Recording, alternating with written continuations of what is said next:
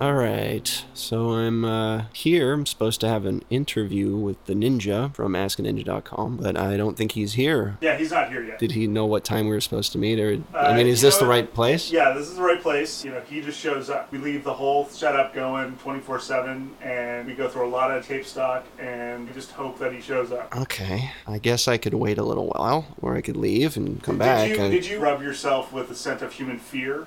That, that typically No, I I haven't done that yet. Maybe I should, but I think I'm gonna go and maybe I'll come back in a little while. Uh, that sound okay? That's your head, literally. Hey, yeah! Hey, where's the Duke guy? He said he was gonna be here. I'm right here. Oh, there you are. That's pretty sneaky right there, buddy. Sorry I'm late, but I am caught up in this holiday season. It's exciting. So are ninjas really into the holidays? We love them. How about Jack Frost? That guy has nipped over 4 million noses. Nobody's ever seen him. Baby New Year and Father Time, they're a ninja team. Every year they have to battle the demon, Old Man Winter, just to keep him from freezing existence as we know it. That is no easy task. Santa, of course, huge ninja. Come on, both literally and metaphorically. Is there anybody else? Of course, you've got Santa's elite guard, the Pain Deer. Pain deer. That's right. You know Slasher and Lancer and Stabber and sticks 'em, comma and cuts it and deather and kicks 'em.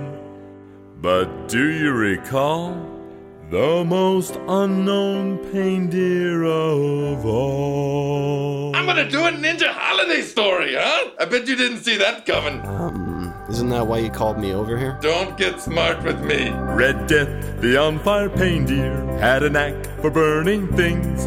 And if you ever saw him, that probably meant you were about to be burned badly. Okay, so way up somewhere in the Black Pole, they were preparing for the holidays and everybody was really busy. Then it was three days before anyone noticed that Mrs. Claus had been brutally slaughtered. No, Fiddlebottoms! Frosty, that incorrigible zombie snowman has killed Mama Claus and eaten her brain. Santa was really upset about it, but he didn't have any time to do anything about it because he was too busy making his list of what deadly stuff he was going to give to the boys and girls of the world. Don't worry about it, Santa. Lancer and I will avenge your death, and we'll make that frozen living dead bastard Frosty into a dead, dead bastard. Just then, there was a knock at the door, and guess who it was? Um, Jennifer Love Hewitt? No, that's completely wrong because there wasn't even a knock at the door. The door just burst into flames because it was Red Death, the on fire pain deer. Huh? How about that? Who actually was a pretty unpopular pain deer because he was always on fire. Mrs. Claus was pretty much the only one who liked him, and I think she was faking it.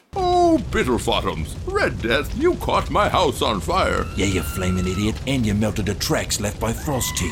Now we can't track him. Well, we can at least try. Try what? Looking for a man made of snow in a land entirely covered with snow? That's like looking for a bad spoonful of soup in a pot of soup. So Red Death hung his on fire head in shame and left the Black Pole. But he had barely gotten past the forest of Whitaker when suddenly he found himself surrounded by psychopaths. These are some oversized, insane goats. So he's surrounded by all these psychopaths when suddenly, out of nowhere, this little enchanted piece of metal flies up and cuts all the goats' tongues out. And the psychopaths went running away. Hey, thanks, piece of metal. You saved my life. I'm not just a piece of metal. The just a piece of metal exclaimed. My name is Spinny, and I'm a shuriken. But you don't have any pointy parts like a shuriken's supposed to. I'm just a little misshapen. Hey, you know what I just realized?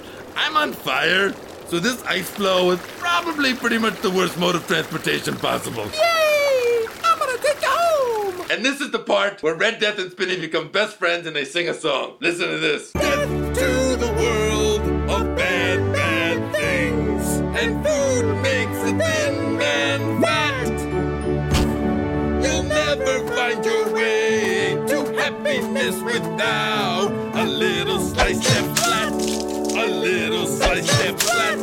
We'll cut and gut and punch some cats. So Spinny the Pointless Shuriken brought Red Death back to his cave. And Red Death was like, I don't know if I should go in here. But he went in there really slowly, and his glowing body was causing reflections on the wall, and they're really scary shapes and looking really weird. And just when he was trying to figure out what they were, he had to wait for the next episode.